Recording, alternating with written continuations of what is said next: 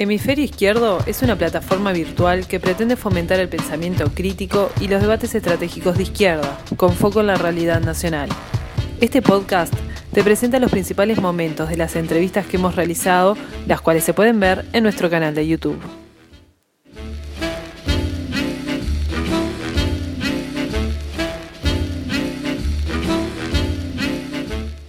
Entrevistamos a Facundo Nahuel Martín, doctor en filosofía por la Universidad de Buenos Aires y editor de la revista Intersecciones. Nos habló de aceleracionismo, política folk, patriarcado y capital. Los rasgos de la política folk. ¿Qué tendría, qué, sería el rasgo de las políticas folk, dicen ellos? Una especie de repliegue en lo local, ¿no? o repliegue en lo más pequeño, una especie de miedo a las grandes escalas, una idea de todo lo que tenga demasiada ambición, demasiada vocación de generalidad o de universalidad, es opresivo, es sospechoso.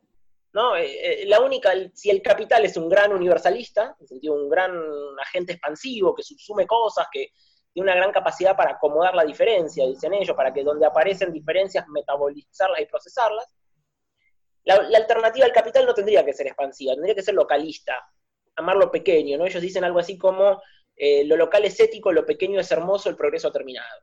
Entonces sería la estructura de sentimientos, digamos así, de la política folk.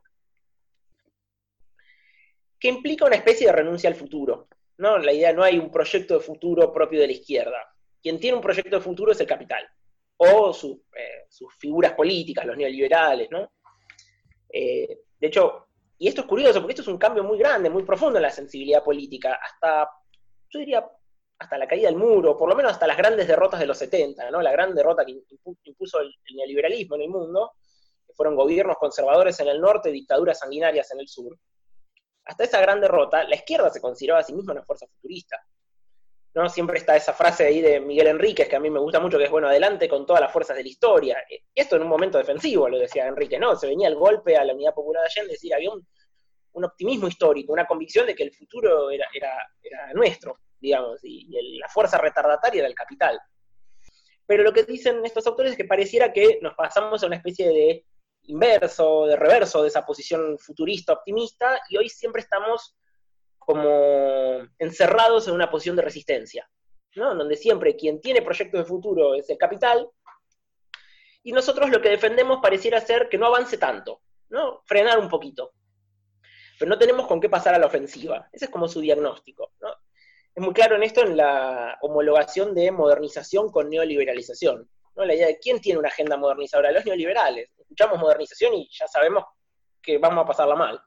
Pareciera que ahí la tarea de la izquierda entonces pasó a ser resistir. Y ellos dicen, bueno, pero el problema es que con eso nunca vamos a construir una sociedad poscapitalista. Ya ni siquiera suspendamos un momento socialismo, digamos, más, amplio, poscapitalista, es muy difícil. Siempre va a tener, digamos, la ofensiva el capital ellos sitúan mucho esta especie de sensibilidad folk en, relación a la historia reciente, digamos, que es la historia de ciertas derrotas de la izquierda. Digamos, si el siglo XX fue el siglo de la revolución, el fin del siglo XX parece ser, pone en cuestión, digamos, esa herencia. Y ellos dicen, bueno, ahí hay algo. En los 90 vimos el fracaso de la estrategia revolucionaria soviética y la integración al neoliberalismo de las socialdemocracias. Entonces parecía que los grandes proyectos estratégicos, que eran el comunista y el socialdemócrata, los grandes proyectos estratégicos del siglo XX, en crisis. Ellos dicen también algo como el capitalismo tiene esta lógica abstracta, de la que después podemos hablar más, esta lógica como un sistema automático, ciego, en donde es muy difícil situar tu experiencia individual. Tiene esa eh, peculiaridad de que te afecta un montón, pero sin embargo construir una unidad de acción y sentido es muy difícil, ¿no? Como cae la bolsa en Malasia y yo me quedo sin trabajo en Buenos Aires. ¿Cómo sitúo mi experiencia individual en relación a ese monstruo abstracto que tiene un montón de compulsiones ciegas que no puedo controlar. Entonces ellos dicen, bueno, frente a esa situación parece que, bueno, vamos a hacer política con lo que sí podemos controlar. Voy a comprar cosas a 50 kilómetros de mi casa, evitar grandes cadenas de valor, eh, construir un movimiento de, de, base ligado a mi barrio, a mi territorio, con gente que conozco, y parece que se recupera algo como de la calidad de la experiencia inmediata frente a la abstracción que se come todo el capital. Claro. Lo que pasa es que ellos dicen, pero es como una respuesta distorsiva a un problema real, o a un par de problemas reales. Hay un problema real en la izquierda tradicional, en el proyecto fracasados del comunismo heredado, ¿no? el comunismo realmente existente, la socialdemocracia como la conocimos, la alternativa no puede ser la nostalgia. ¿no? Y ellos van a dar una respuesta que, que junta cosas de la CLO, tiene componentes de populismo, populismo de izquierdas, pero que tiene una vocación anticapitalista. ¿Qué van a decir ellos? Van a decir, bueno, lo que hay que pensar es, y ahí le podemos poner tres ejes. Uno es reclamar la modernidad, lo dicen así, recuperar un proyecto de modernidad de izquierdas. Uno es pensar un, proyecto hegemónico en clave populista, y tiene ahí una lectura de la CLO. Y por último, apropiarse de la tecnología. Ese sí sería el componente más aceleracionista de lo que la palabra hace resonar, ¿no? la idea de la apropiación de la tecnología. Si querés puedo mencionar chiquitito que, por dónde va cada lugar. Primero hay un debate ahí, que también fue un debate de los 90, el debate modernidad-posmodernidad, la idea de que se habían agotado los grandes relatos y una cierta desconfianza al universalismo, al universalismo moderno, ¿no? que, vemos en las militancias, en los activismos, no solo un fenómeno académico. La idea de que todo proyecto demasiado ambicioso de universalidad es opresivo, aplasta la diferencia, oprime a, grupos particulares que no quedan incluidos. Lo que ellos vienen a decir ahí es, no, guarda que si miramos la historia de la modernidad, el universalismo moderno fue una especie de bendición ambigua. Eso es algo que dijo en algún momento Dar Said.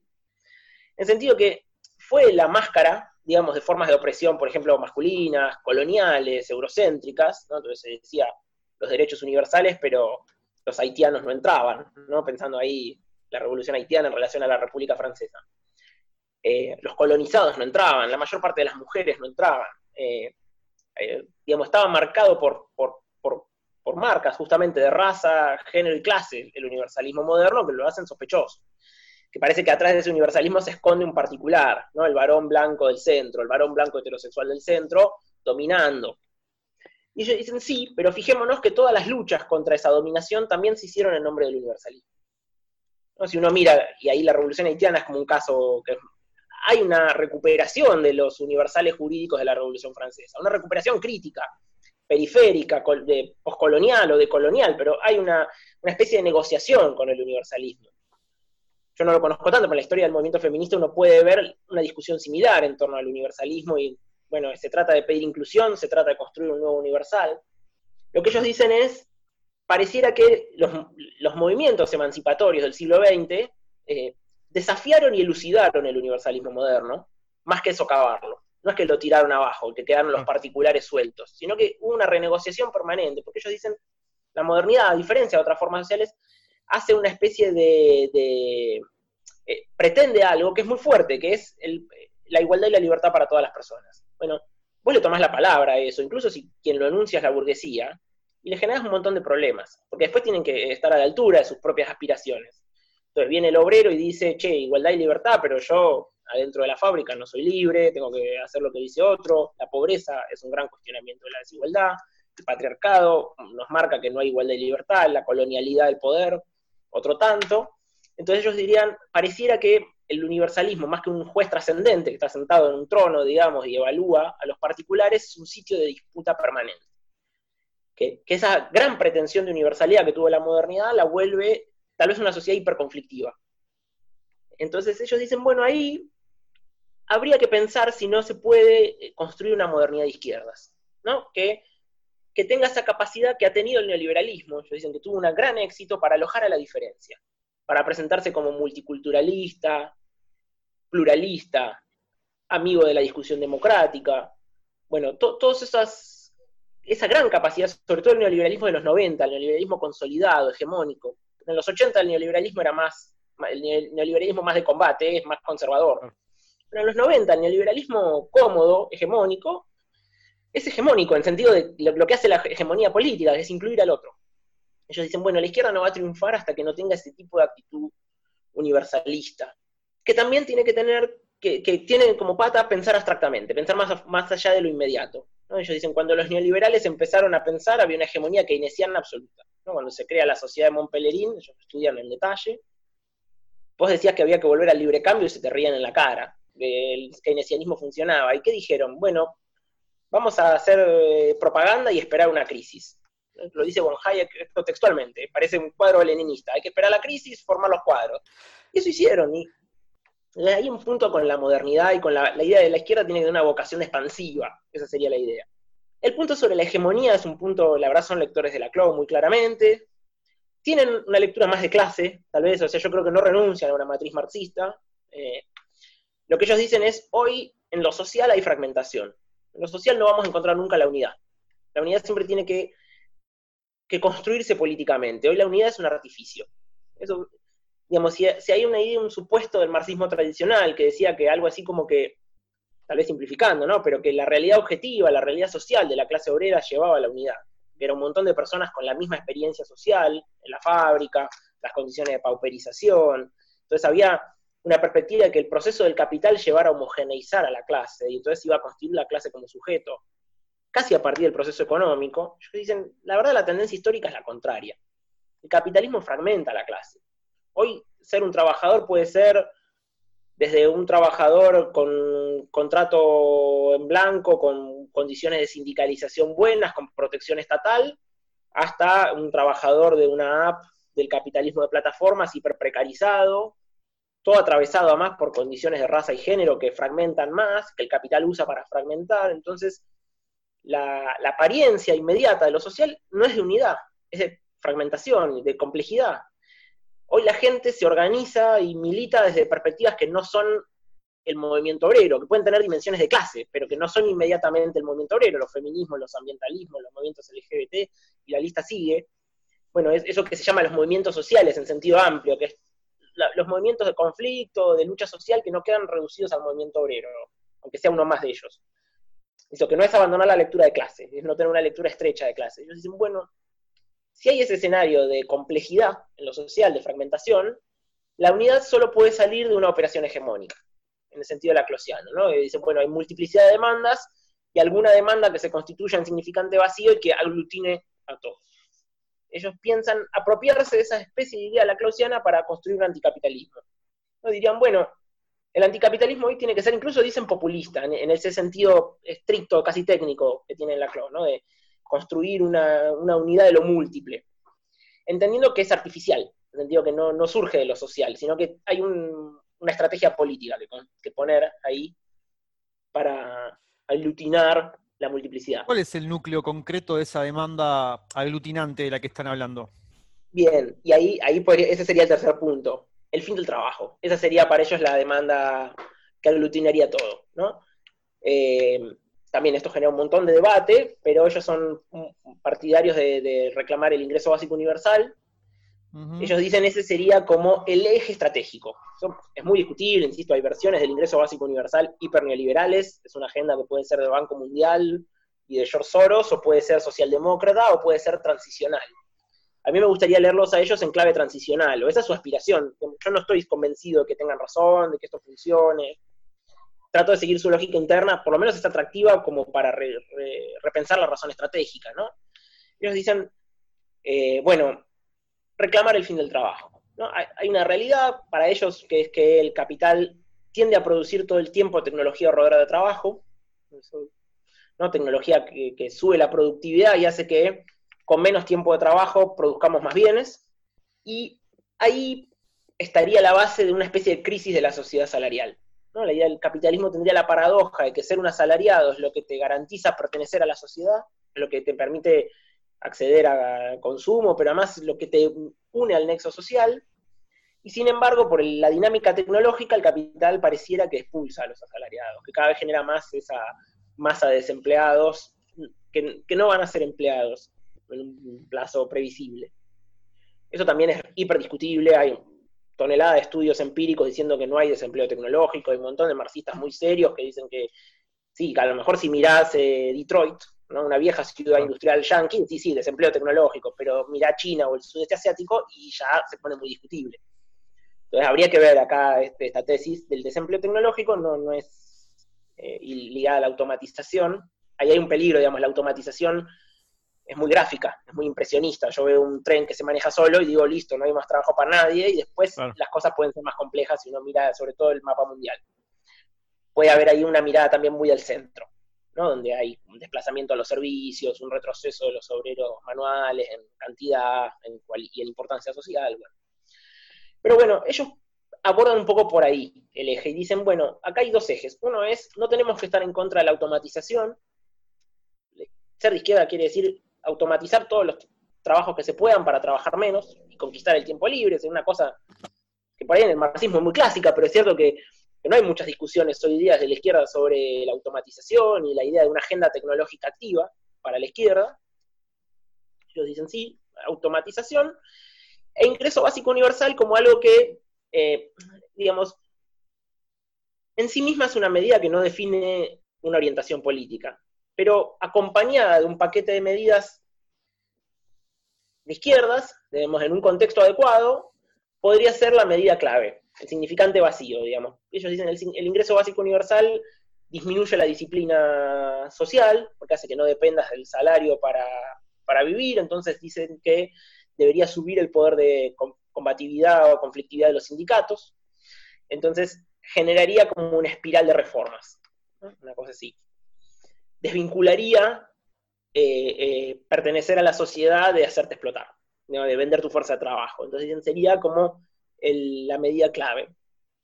Pero su idea es esa, entonces si hay eh, heterogeneidad y complejidad social, ellos dicen, bueno, la demanda del fin del trabajo, del ingreso básico universal, habilitaría como entrar en, el proceso de luchas que se van superando a sí mismas, ¿no? Y que van poniendo en retroceso al capital y haciendo avanzar esas fuerzas de esta especie de conglomerado de movimientos sociales. Y ahí sí están pensando en multiplicidad de organizaciones, ¿no? Que esa sí es una idea que me parece muy potente, la de ecosistema de organizaciones, que no va a haber una, única forma organizativa que permita la lucha contra el capital. Ni va a ser el partido, ni va a ser el movimiento social, ni va a ser la asamblea de base, tal vez tengan que ser todas cada una ocupando un lugar central en, la estrategia. Ahí hay algo central también del pensamiento estratégico, que es la idea de los puntos de apalancamiento, ¿no? Los, puntos donde yo tengo que ser fuerte. Yo no puedo ser fuerte en todas partes a la vez. Si puedo, no necesito estrategia, ¿no? Voy a ganar, es obvio.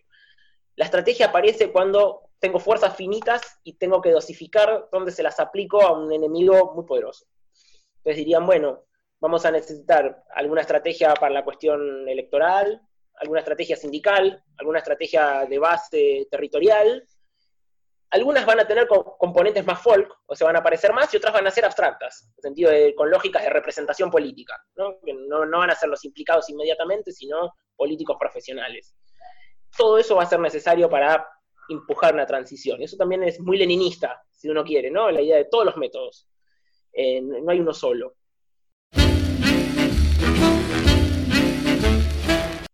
lo que ellos sostienen es que la tecnología es un componente central de todo proyecto político, pero no es neutra. No es, que, no es que la tecnología es ajena a la política, sino todo lo contrario, que en la construcción de nuestros artefactos, de las cosas con las que vivimos, tal vez es uno de los puntos más originales del planteo, de los entornos materiales en los que vivimos, está plasmada nuestra política. Que la política siempre es una política de las cosas. Esto en un momento de crisis ecológica me parece de una actualidad enorme bueno, hay que pensar un comunismo de las cosas, un comunismo total, que no sean solo los derechos, eh, lo simbólico, eh, la construcción de subjetividades, sino también las bases materiales de la civilización. Y ellos dicen algo así como que la tecnología no es ni buena, ni mala, ni neutral. No, es buena, no es que la tecnología siempre es progreso, no es que es siempre opresión, y tampoco es que es neutral, en sentido eh, la usamos para una cosa o para otra, sino que es reapropiable. Esa sería la idea central, que la tecnología se puede reconfigurar y que siempre es parcialmente abierta, que no hay estructura material que no podamos reorganizar. ¿Qué significa política de las cosas? Y ahí usan otra expresión muy buena que es la de hegemonía material. ¿no? Algo que parece muy raro, porque la Clor, un pensamiento de los, digo, la teoría de la hegemonía laclosiana que vienen trabajando ellos, era un pensamiento más bien de lo simbólico. Eh, uno lee sobre significantes, sobre una estructuración muy simbólica de lo social de hecho en un momento de crisis ecológica parece que se queda desactualizada, porque necesitamos más materialismo y no necesitamos ir a las cosas, necesitamos pensar el virus, el calentamiento global, la acidificación de los océanos, los gases de efecto invernadero. Y dicen, pero fíjense que en las cosas está puesta una política. Por ejemplo, si yo, esto lo dice un tecnólogo marxista que a mí me gusta mucho, que es Andrew Finberg, si yo hago una autopista que sale de una ciudad y le pongo puentes bajos y no puede pasar un, colectivo, un transporte de pasajeros, Estoy decidiendo que esa autopista es para los ricos. Y no necesito una ley. Está en la cosa misma la política. Em, bueno, ellos están pensando en la tecnología en esa clave. Es, bueno, y ahí la tecnología ahorradora de trabajo es muy ambigua, porque es una tecnología capitalista, es una tecnología para disciplinar, para subir la productividad, para las ganancias extraordinarias que tienen los capitalistas cuando, cuando incorporan tecnología. pero también puede ser la tecnología clave del poscapitalismo, reapropiada, que sería una sociedad no organizada en torno al trabajo, en el sentido de donde ir a trabajar no sea lo que constituya el vínculo social, sino que más bien al revés, se organiza en torno al ahorro de trabajo, a, trabajar el menos tiempo posible. Ahí está la clave, tal vez, de, de pensar estas políticas desde lo material. Y la verdad que en todos estos poscapitalistas hay una inquietud ecológica muy fuerte. Ellos dicen, necesitamos pensar una nueva política tecnológica porque necesitamos decarbonizar la economía. Las políticas folk tuvieron todo un desarrollo en el ciclo de resistencia al neoliberalismo, entre el alzamiento zapatista y, habría que ver qué, fecha le ponemos en algún momento de la década de 2000. Y después empieza a aparecer con los gobiernos progresistas el problema del poder. Después la mayoría de los gobiernos progresistas eran, tuvieron muchos problemas, entraron en crisis, eh, retrocedieron, terminaron siendo derrotados por la derecha. Pero yo creo que ya en América Latina también tuvimos nuestra pequeña crisis con las políticas folk. Y ahora nuestra crisis de los progresismos, ¿no? Hay otra crisis más en el medio, pero sí, yo creo que ya ese ciclo nos obligó a pensar estratégicamente a veces con, a veces contra los gobiernos progresistas, ¿no? es más complejo el tema. ¿Por qué le llaman folk? ¿Por folclore? ¿De dónde viene la idea de los folk ahí? Pareciera ser, lo, lo explican en un momento, ahora no me acuerdo bien. Lo sacan de, hay una expresión que es folk psychology, que es la psicología folk, que es como eh, las representaciones populares habituales y distorsivas sobre las cosas. Ellos dicen, bueno, esta es nuestra mentalidad folk de hoy, es la mentalidad estándar, y por mí la asociación de lo folk con lo local, lo, lo, folclórico, si querés decir, en ese sentido, lo, tradicional, lo que mira atrás en la historia. Sobre patriarcado capitalista y masculinidades hegemónicas.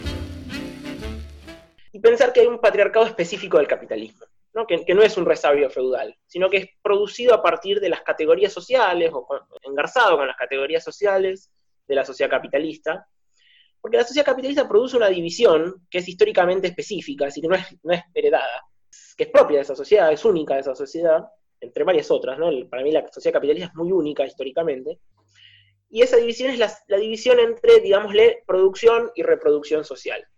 Voy a poner esos nombres, tomando la teoría de la reproducción social, que es, ahí está Cinzia Rusa, Titi Bhattacharya, unas feministas marxistas de las más potentes, soy Nancy Fraser, pensando, ¿qué pasa? Si uno mira las sociedades precapitalistas, por más que sean jerárquicas y que haya jerarquías de dominación personal, le diríamos, como la que tiene el, señor feudal con el vasallo o el, varón patriarcal en relación al resto de la familia, la mujer y los hijos, pero también son sociedades orientadas al valor de uso, digámosle así, orientadas a la producción para satisfacer necesidades humanas. No hay una separación entre trabajar y otras cosas, sino que se produce para la vida. ¿no? Se produce, entonces, cuidar un enfermo, criar un niño, una niña, y plantar eh, eh, grano, son actividades necesarias para la vida. Después están generizadas, hay división, lo que se llama división sexual del trabajo históricamente, pero no hay una gran dualidad entre un grupo de cosas y otro, que sí va a aparecer en el capitalismo. El capitalismo va de todas las actividades necesarias para reproducir la vida o sostener la vida, digamos, va a decir, bueno, algunas son trabajo, otras no.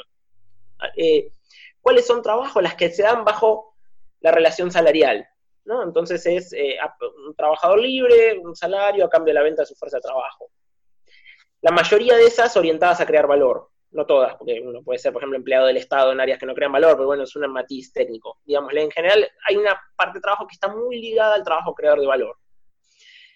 Ahora, el trabajo creador de valor, trabajo que produce mercancías que después se van a vender en el mercado, con el que, con el que alguien va a obtener una ganancia, no totaliza, no resuelve todas las actividades necesarias para reproducir la vida. Hay un montón de actividades necesarias para sostener la vida que no son trabajo, que no, son reconocidas como trabajo en el capitalismo. Por ejemplo, las actividades reproductivas, lo que se llama el trabajo de cuidados, ¿no? las actividades domésticas, eh, atender a los enfermos, preparar la comida, mantener los hogares, criar a los niños.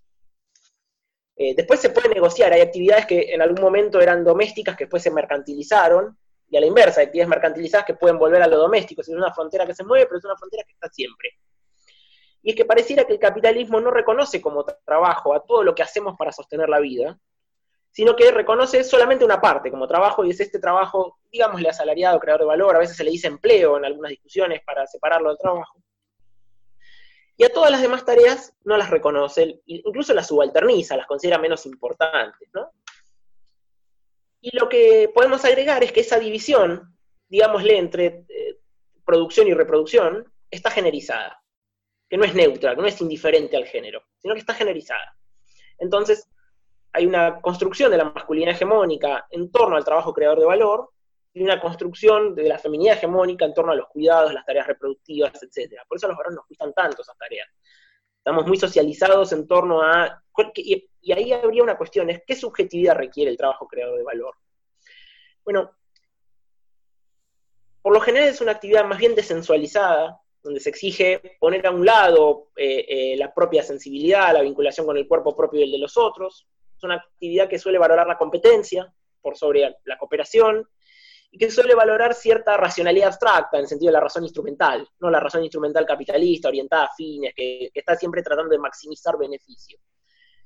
Em, y pareciera que hay una cierta subjetividad masculina hegemónica que se construye ahí, que se construye en ese, en ese campo que es un problema, porque también puede ser una subjetividad proletaria hegemónica, puede ser una subjetividad muy hegemónica en, la clase obrera. De hecho, por ejemplo, si uno mira el mundo sindical, es un mundo muy masculinizado, y con lógicas masculinas, en, el peor sentido, masculinistas, ¿no? Agresiva, de, una competencia destructiva por el otro, donde no parece haber eh, del todo prácticas de, construcción más sana de lo colectivo, bueno. Em, y a partir de ahí, eh, esta Rosita Scholz eh, escribió un texto que es El valor es el hombre, ¿no? contra la idea de que el valor como dominación abstracta, el valor, digo, el, valor capitalista, el valor de cambio, digamos, el valor que se plasma en las mercancías y el capital, sería meramente neutro, no tendría género, digamos, es decir, no, guarda que la masculinidad hegemónica está cortada con el molde del valor. Entonces, o sea que el valor como relación se objetiva en la masculinidad hegemónica. Claro algo así, exacto. Entonces, habría ahí una idea de que la crítica del capital, que también es la crítica del trabajo, ¿no? La crítica de, esa forma de trabajo capitalista, desensualizado, tortuoso, eh, calculador en el peor sentido, en el sentido calculador de beneficios sin importar las consecuencias de largo plazo, ambientales, destructivas del cuerpo propio, de los otros, e, esa racionalidad instrumental capitalista, sería masculina. Esto si uno, bueno, en nota, pero es, una idea que, dialoga con cierta idea de la escuela de Frankfurt, ¿no? de criticar a ese sujeto moderno que domina la naturaleza, que piensa el mundo como una especie de coto de casa, ¿no? donde hay que afirmarse violentándolo, dominándolo. Bueno, uno podría decir, ese sujeto de la razón instrumental, ese sujeto que Adorno y Horkheimer eh, criticaron tanto en la dialéctica de la ilustración, es un sujeto construido a partir de las relaciones de valor de las relaciones mediadas por el valor, de las relaciones de, intercambio de mercancías en el capitalismo, y está construido como masculino, está generalizado. Entonces había una idea ahí de que se podrían juntar en una especie de, teoría del sistema unitario, una crítica radical del capitalismo y de las formas subjetivas que acarrea, con una crítica a la masculinidad hegemónica. Uno podría tener una perspectiva ahí de abolición de esa subjetividad o de construcción de otras formas de subjetividad otras masculinidades, posmasculinidades. La verdad, yo después no soy de ningún modo ni experto en masculinidades, no, no, tengo elementos para profundizar mucho más, pero hay un vínculo ahí. Sí, hay un vínculo ahí que tiene que ver con una larga tradición de críticas de izquierda del familiarismo. ¿no? Eh, si uno va al fondo, porque ¿qué es el familiarismo? El familiarismo es la idea de que la reproducción social se haga en unidades familiares eh, nucleares. Eso es producto del capitalismo, eso es una novedad del capitalismo. la familia papá, mamá, hijo, digamos, separada de la actividad económica, es una novedad del capitalismo. Y uno podría pensar una sociedad poscapitalista como una sociedad orientada a la sostenibilidad de la vida. Eso dice Amaya Pérez Orozco, que es una economista feminista muy buena para pensar esto, ¿no?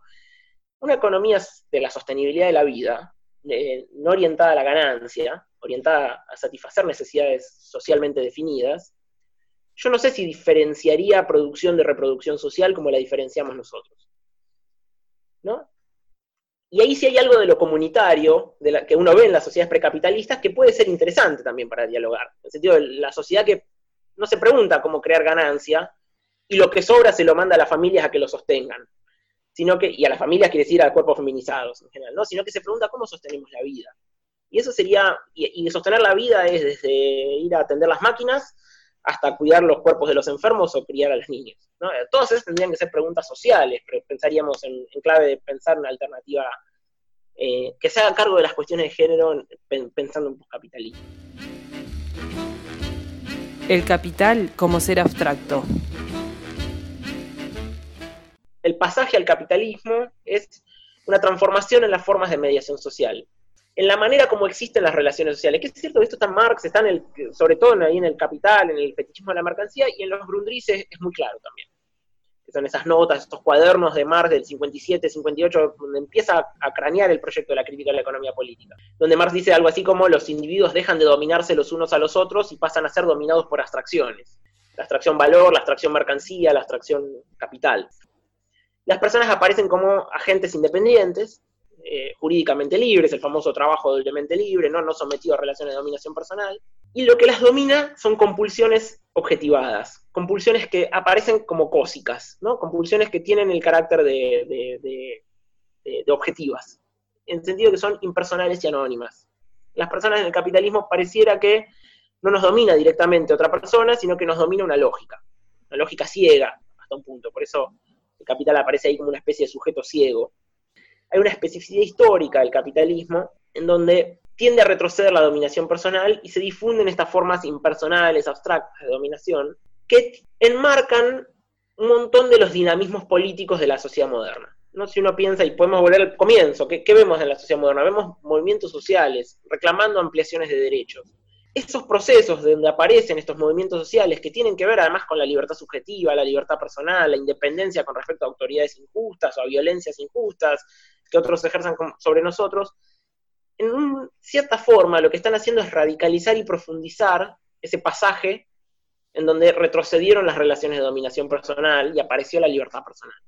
Es una conquista civilizatoria, bueno, es una palabra tal vez muy anticuada, una conquista emancipatoria, la libertad personal. Y ahí habría también una idea sumar, a ver si la puedo encadenar eh, de modo claro, que es, a lo mejor es interesante em, pensar la, la llegada del capitalismo como ambigua, como equívoca quizás la modernidad como ambigua. Esto es algo que dice un marxista latinoamericano que me gusta mucho, que es Bolívar Echeverría. Muy valioso, que él dice, todas las conquistas de la modernidad parece que tienen una mezcla de emancipación y dominación, ¿no? donde no sabemos muy bien qué, opinamos del derecho moderno, del derecho igual, ¿no? el derecho igual, la igualdad, la libertad de la persona, la inviolabilidad de la persona, la igualdad formal, la igualdad ante la ley. En un sentido es una gran conquista emancipatoria, que garantiza desde, desde la protección de los particulares frente a la violencia estatal o la violencia de otros, hasta la posibilidad de construir movimientos políticos democráticos. Y en otro sentido, a través de esa libertad personal se realiza el capital, porque se realiza a través de eso el contrato de trabajo, eh, ir a la venta de fuerza de trabajo y por lo tanto toda la economía orientada al plusvalor. Entonces pareciera una especie, como yo dije al comienzo, de bendición ambigua, ¿no? una especie de conquista eh, limitada. Bueno, podríamos pensar que lo que trajo el capitalismo tal vez sea en cierta forma el pasaje a la sociedad moderna, si que se quiere entender la sociedad moderna como la sociedad gobernada por abstracciones, más que por eh, normas sociales sustantivas tradicionales, gobernada por lógicas abstractas, jurídicas y económicas. Y ese gobierno por abstracciones es ambiguo, es equívoco, en el sentido que se plasman ahí nuevas formas de dominación, nuevas sentidos específicas, ahí hay algo clave que es que la dominación social en el capitalismo no es la mera continuidad de la dominación de clase preexistente, no es que hubo amos esclavistas, señores feudales burgueses, y se van pasando la posta, sino que hay una especificidad en la dominación de los burgueses, en la dominación capitalista, porque es la única que se hace a través de abstracción. Y ahí aparece un rasgo de la sociedad capitalista, que es, bueno, en el marco de esas compulsiones abstractas, compulsiones ciegas, aparecen efectivamente trayectorias biográficas más plurales. La sociedad capitalista tiende a producir eh, heterogeneidad interna, complejidad interna, pluralidad interna, tal vez como ninguna sociedad preexistente tendió a producir. El capital es el sujeto de la sociedad moderna. Sujeto quiere decir el que gobierna la totalidad, que pone todos los momentos. Que si uno mira el, tomo uno del capital, sobre todo en la fórmula, la fórmula del capital, dinero, mercancía, dinero, ahí eso es lo que en, lenguaje hegeliano, en lenguaje dialéctico, llamaríamos sujeto. ¿Por qué? Porque es, es el, el todo y cada una de las partes. El capital es dinero, luego se transmuta en su otro, que es mercancía, y luego se vuelve a transmutar y vuelve a ser dinero, y siempre siguió siendo capital. Entonces gobierna todo el movimiento y reduce los elementos a momentos. Contradicción entre capitalismo y democracia. El capital necesita una forma política eh, que no esté basada en la dominación personal. Por eso el capital necesita el Estado separado. El Estado separado, el Estado en sentido moderno. El Estado moderno es un Estado que no es propiedad personal de un estamento, ¿no? No hay un estamento social, es un sector social que tiene en sus manos el aparato político, los señores feudales, o los curacas, o, los amos esclavistas, ¿no? Sino que hay una especie de personal burocrático separado. Eso es una necesidad del capital, que necesita esa forma política separada. y ahí aparece el Estado como forma de existencia del capital. Sí, eso es cierto. Pero por otra parte, la relación de capital presupone la igualdad y la libertad. Y está mediada por la relación con el Estado democrático. Hay, un trabajo Adrián Piva, muy bueno, un sociólogo argentino que también es compañero de militancia, que dice, por eso, por eso el, antagonismo de clase no es externo al capital. El capital presupone la igualdad y la libertad, lo presupone la misma relación de capital, la misma relación salarial. Yo ahí diría, la forma democrática del Estado moderno también está atravesada por la lucha de clases, o atraviesa la lucha de clases. El capital siempre está en esa ambigüedad en donde proclama la igualdad y la libertad y después no las realiza. Si uno ve el, taller, uno ve, capital proclama la democracia, ¿no? la idea de autodeterminación democrática de la sociedad, y sin embargo después la sociedad no se puede gobernar a sí misma porque está gobernada por un sujeto automático, por la ganancia. Bueno, ahí yo veo una contradicción muy parecida a la que veo en la cuestión técnica. ¿no? Así como la máquina es producto del capital y potencialmente poscapitalista, yo diría la democracia moderna fue puesta por el capital y es la palanca de la crítica al capital. Y ahí habría un desafío marxista, que es pensar cómo se intersectan las lógicas ciegas y las conflictividades sociales. Yo creo que se intersectan, que nunca hay una lógica totalmente ciega que lo gobierne todo, sino que está mediada por la lucha de clases, porque la acumulación lo está. Y a la vez que la lucha de clases, esto no es puramente contingente, es una lucha determinada, en sentido estructurada, ¿no? Esto contra las concepciones de lo político tipo Laclau, que piensan que lo político funda lo social, no, no funda lo social. Lo, político es estructurado por el cambio tecnológico, la ley del valor, la crisis y la tasa de explotación. Y, muchas más cosas, los movimientos sociales, la reproducción social, eh, los conflictos en torno a la racialización, todo eso estaría implicado ahí hay ahí una contradicción entre capitalismo y democracia. Y cuando digo contradicción es, una contradicción inmanente, en el sentido de la democracia es la forma de existencia del capital y es potencialmente poscapitalista. Es las dos cosas, porque por un lado el capital necesita una dominación política separada, una dominación política que no sea la dominación de los burgueses directamente, y ahí está en germen la democracia moderna, cuando separamos una, dominación política basada en la igualdad y la libertad de los espacios sociales y económicos, pero por otro lado necesita domesticar a la democracia, en el sentido que necesita que la democracia no, discuta algunas cosas, por ejemplo la acumulación. ¿no? Necesita una democracia parcial, una democracia no total, que no se meta en lo económico, yo diría que no se meta en discutir la reproducción social a fondo, que, no discuta la acumulación, que discuta la tasa de ganancia hasta un límite, y a un límite ya se corta y no se puede discutir más. Entonces pareciera que el capital sí tiene una forma de existencia en la democracia, y sin embargo tiene en la democracia un factor de desafío pensando en democracia en una radicalidad, que no es la democracia formal, sino la idea de una democracia que discuta qué se produce y para qué. Que por una vez, digamos, no producir valor, producir para sostener la vida. Y eso sería otra sociedad. Y ahí, en general, yo creo que con estas mutaciones que trae el capital, se ve toda su ambigüedad. Toda su ambigüedad, ¿no? En sentido de, bueno, nos pone potencialidades emancipatorias que no puede realizar.